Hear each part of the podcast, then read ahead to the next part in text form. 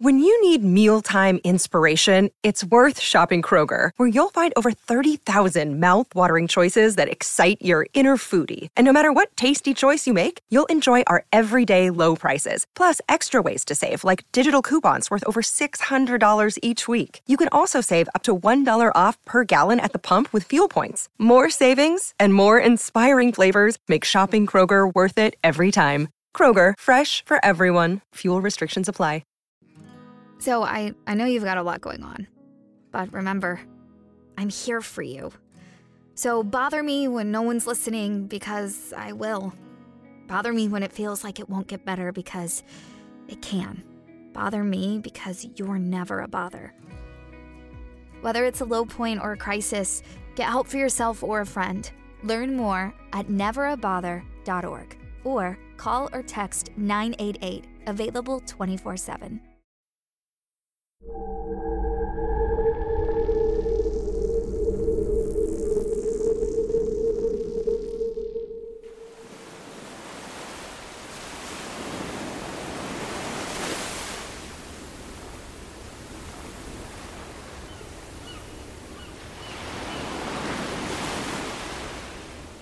In the 3rd century BCE, construction began on what is now considered one of the seven wonders of the ancient world, the Pharos of Alexandria. A lighthouse built to safely guide ships into port under the dark of night. For centuries, this structure, estimated to reach the height of 330 feet, was one of the tallest man made structures in the world, utilizing a firelit platform at its apex. Over the following centuries, numerous cultures built similar structures, and as international trade routes expanded and sea travel became more prominent, they became an essential part of maritime navigation.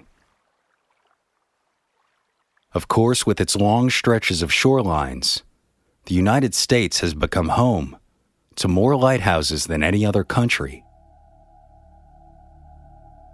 Firelit beacons that were essential to settlement and trade started appearing on North American shores as early as the mid 16th century, evolving over time into the beautiful and fascinating lighthouse system that is still used today.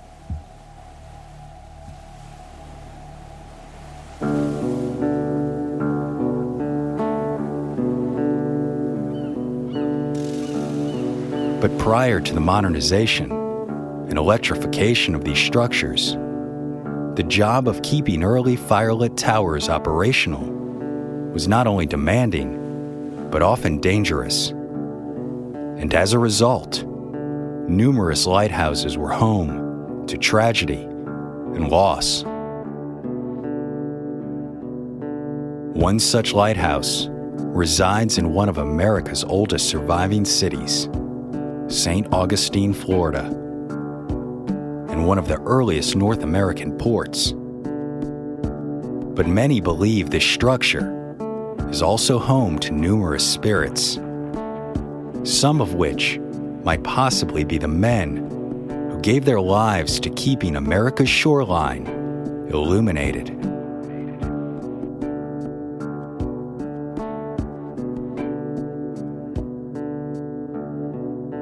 My name is Brandon Schexnayder, and you are listening to Southern Gothic.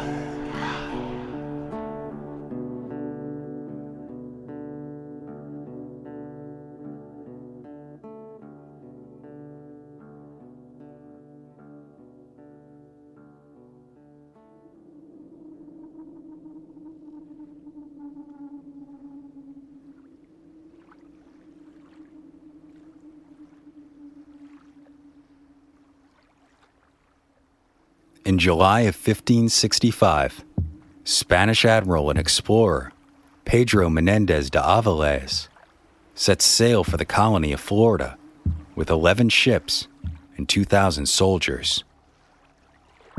Angered that the French had also attempted to claim Florida, King Philip II of Spain charged Menendez with the mission to destroy the French outpost of Fort Caroline near present day Jacksonville, expel the Huguenot Protestants, and establish new fortified settlements along the coast to protect their land holdings.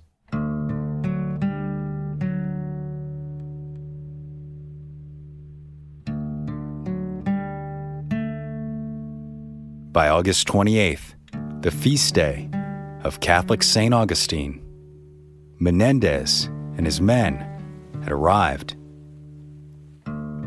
As a result, his new coastal settlement, built on the site of the former Timucua village of Seloy, was christened with the name St. Augustine.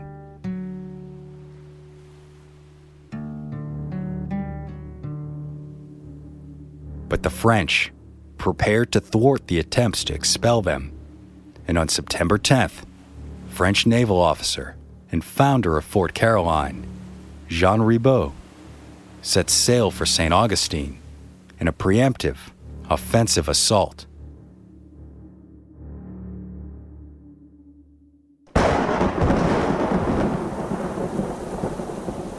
However, a violent hurricane intervened, ravaging the French fleet, who were soon shipwrecked on the Florida coast, south of St. Augustine, near present day Daytona Beach.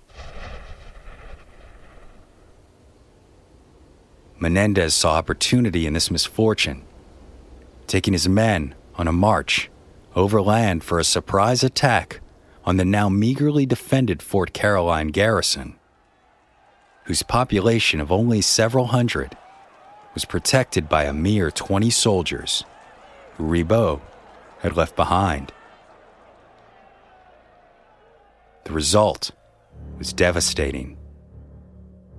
The Spanish were easily able to capture the fort, and in the process, killed almost everyone, sparing only the women and children, who they sent south to Havana.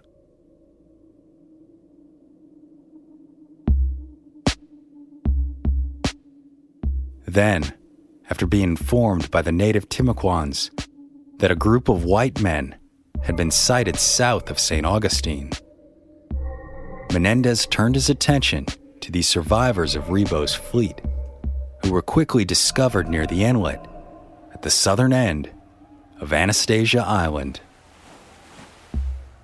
This time, 134 Frenchmen were executed including Ribault himself.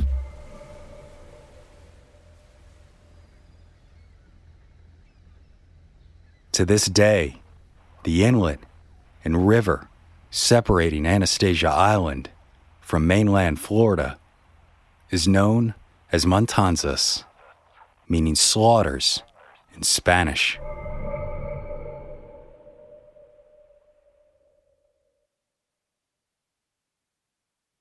aside from a brief 20 year period during the mid 1700s. The Spanish Empire controlled Florida for two and a half centuries, utilizing St. Augustine as not only a base for expanding their colony, but also as a refuge for Spanish ships traveling to and from the Caribbean and Gulf of Mexico and after the United States acquired Florida from the Empire in the Adams-Onís Treaty of 1821, the American government saw a similar need to protect its shores and grow its ports.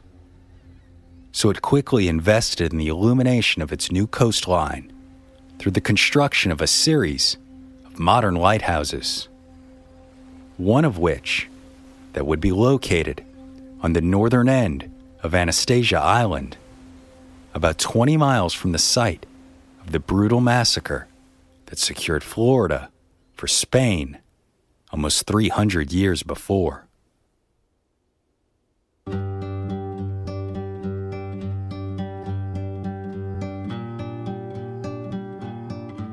The St. Augustine Lighthouse that stands today was the second to be built on Anastasia Island by the United States government.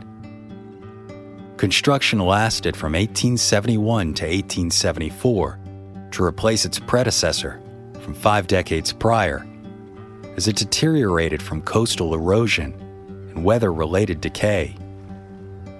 The new, now iconic 165 foot tower is striped with black and white spiral bands and topped with a red lantern, following the age old tradition of giving lighthouses unique colors and patterns to distinguish them as landmarks for navigation.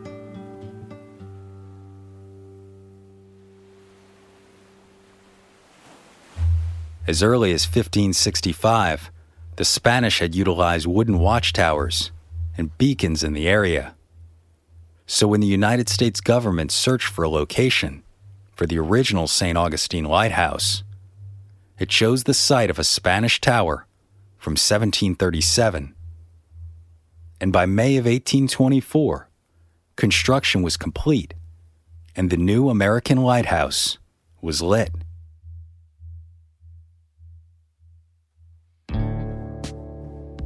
Juan Andreu was given the assignment to be the first keeper of this lighthouse.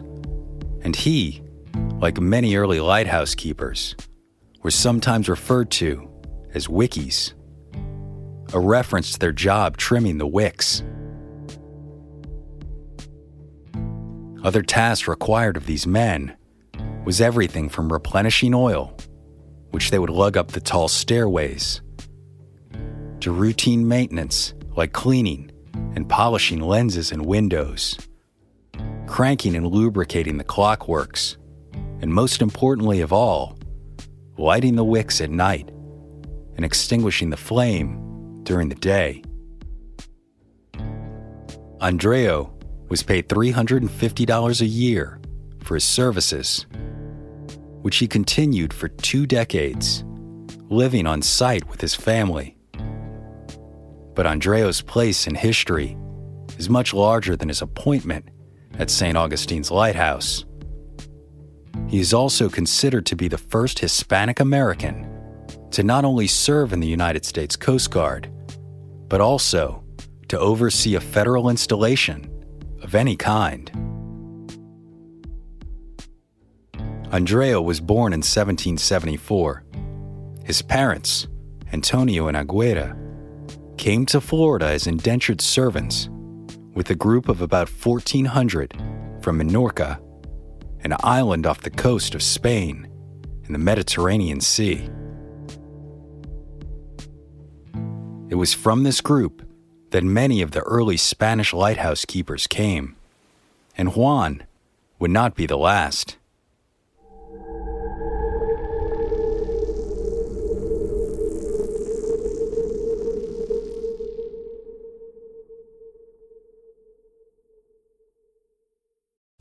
Lucky Land slots, you can get lucky just about anywhere. Dearly beloved, we are gathered here today to. Has anyone seen the bride and groom? Sorry, sorry, we're here. We were getting lucky in the limo and we lost track of time. No, Lucky Land Casino, with cash prizes that add up quicker than a guest registry. In that case, I pronounce you lucky. Play for free at LuckyLandSlots.com. Daily bonuses are waiting. No purchase necessary. Void where prohibited by law. 18 plus. Terms and conditions apply. See website for details. Welcome to From Beneath the Hollywood Sign. If you love old movies, Hollywood history, or the golden age of filmmaking, you've come to the right place. This is the podcast that talks about amazing stories of Tinseltown from another era and fascinating conversations with writer producer Steve Cubine and actress writer Nan McNamara. One particular argument, he ended up dislocating Ava's jaw. Ava, she was such a tough cookie. Rather than cry or scream or anything like that, she Or call the police. or call the police like she should have. Exactly. What does she do? She takes an ashtray and she knocks him over the head and knocks him unconscious. That's how she fought back. She didn't know what to do, so she called Louis B. Mayer. I think I've killed Howard Hughes. What do I do? Revisit a time when the pictures were still big and everyone was ready for their close up. When you want Tyrone Power instead of Tom Hardy, Jennifer Jones instead of Jennifer Lawrence, or Robert Mitchum rather than Robert Pattinson, then From Beneath the Hollywood Sign is the gin joint for you.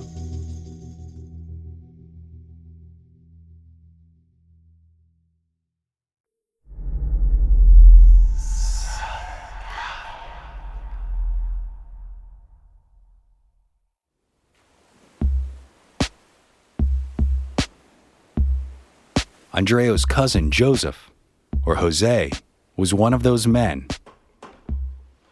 And it was during Jose's tenure when the St. Augustine Lighthouse received its first upgrade, which not only extended its height by over 50 feet, but also improved its source of light.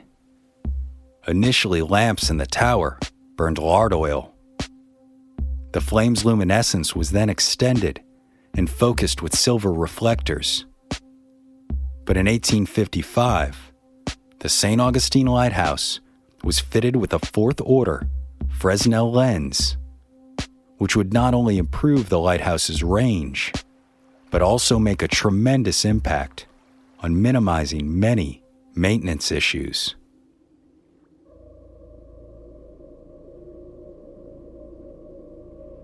Unfortunately, Jose's term only lasted for five years, ending in tragedy.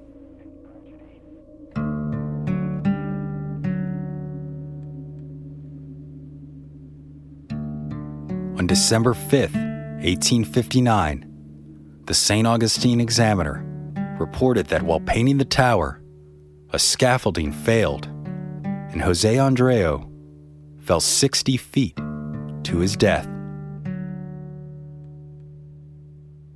Following the tragedy, Andreu's wife, Maria Mestra de los Dolores, took over for her late husband and was officially appointed by the United States government, making her the first female employee of the United States Coast Guard. But her fame also lies in her actions after the Civil War broke out.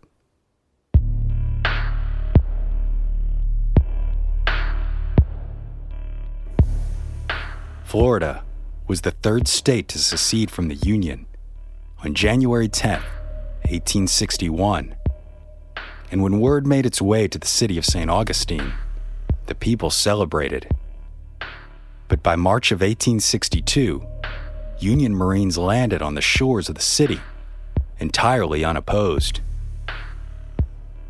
Yet the majority of citizens still supported the Confederacy, including Maria, who, under orders of the Confederate States Secretary of the Navy, removed the lens and clockworks from the St. Augustine Lighthouse in an attempt to disrupt Union shipping lanes. Paul Arnau, superintendent of lighthouses and future mayor of St. Augustine, assisted along with several other men from the community. However, Union troops quickly caught up with him, sequestering the Confederate sympathizer offshore on the Union gunboat Isaac Smith until he finally revealed the location of the missing equipment.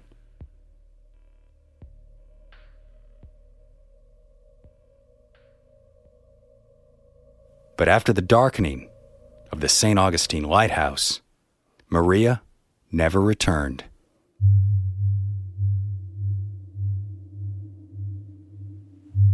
By 1870, coastal erosion began threatening the sustainability of the St. Augustine Lighthouse.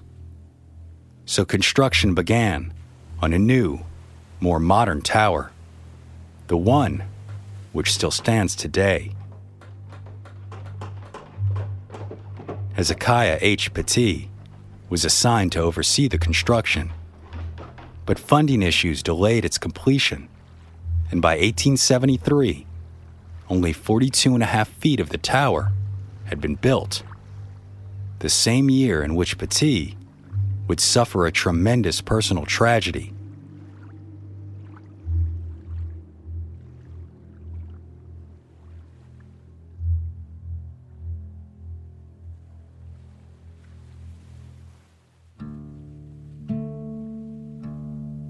On July 10, 1873, Pittee's four children and an African American playmate, whose name went undocumented, were playing in a supply cart meant to carry construction materials. Unfortunately, the cart broke loose and plummeted into the water. Pittee's youngest children, Edward and Carrie, survived, But the oldest, Eliza and Mary, were unable to escape in time and drowned as a result.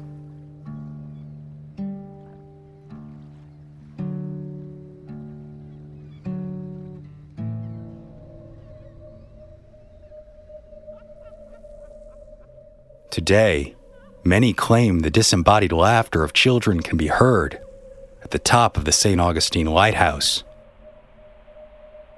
Laughter that has been attributed to these children whose lives were lost all too soon.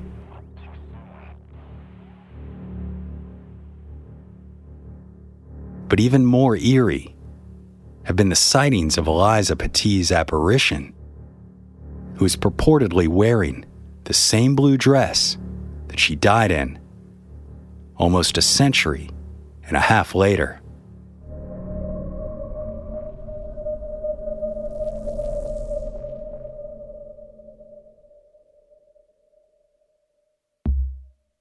Construction of the lighthouse was completed the following year, and at the time of its first lighting, the St. Augustine Lighthouse's signal could be seen for 17 miles, more than six miles past the previous tower built by the United States.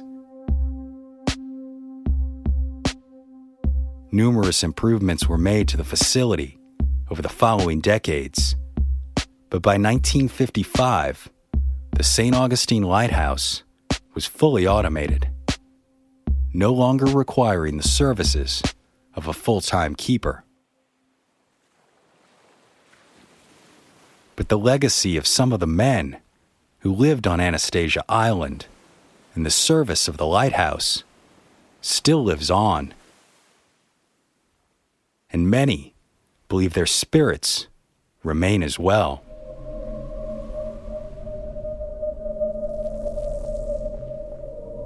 Aside from the typical reports of locked doors and missing items, it has been frequently reported by staff and guests alike that the smell of cigars wafted through the air without cause.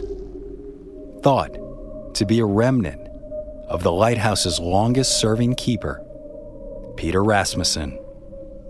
A man who was, quote, known for his meticulous eye and watchful manner, as well as a deep love for his cigars. Rasmussen retired in 1924 after 41 years of government service, 23 of which were spent in St. Augustine.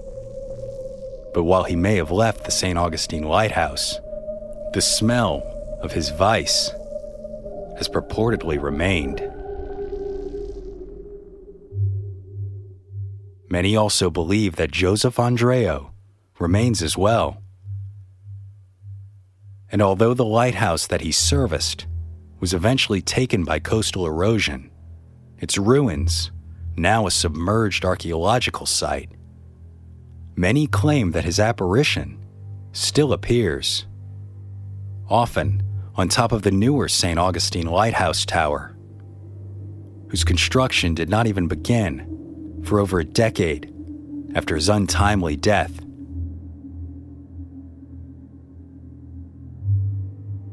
Nevertheless, many claim Andreu's spirit continues performing his duties almost two centuries after falling to his death in the line of duty.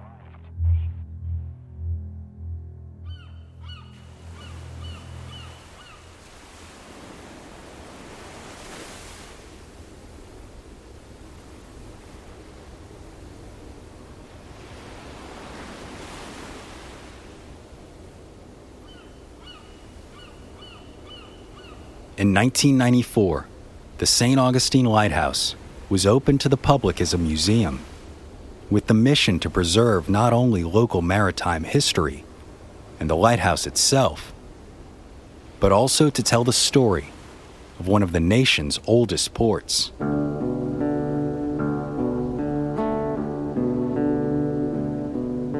Visitors to the historic structure can now tour the facility following in the footsteps of lighthouse keepers of the past. climbing the 219 steps to the apex of the structure, where its original Fresnel lens remains today. But the haunted reputation of this lighthouse has greatly assisted in its popularity as a tourist destination. It has been featured on numerous television programs and documentaries. And the nonprofit St. Augustine Lighthouse and Maritime Museum is well aware of this draw, offering nighttime tours and ghost hunts for those who dare explore the facility and climb to the top of the infamous St. Augustine Lighthouse in the dark of the night, hoping to experience a sighting or encounter one of the lighthouse's many residents of the past. My name is Brandon Schexnayder, and you've been listening to Southern Gothic.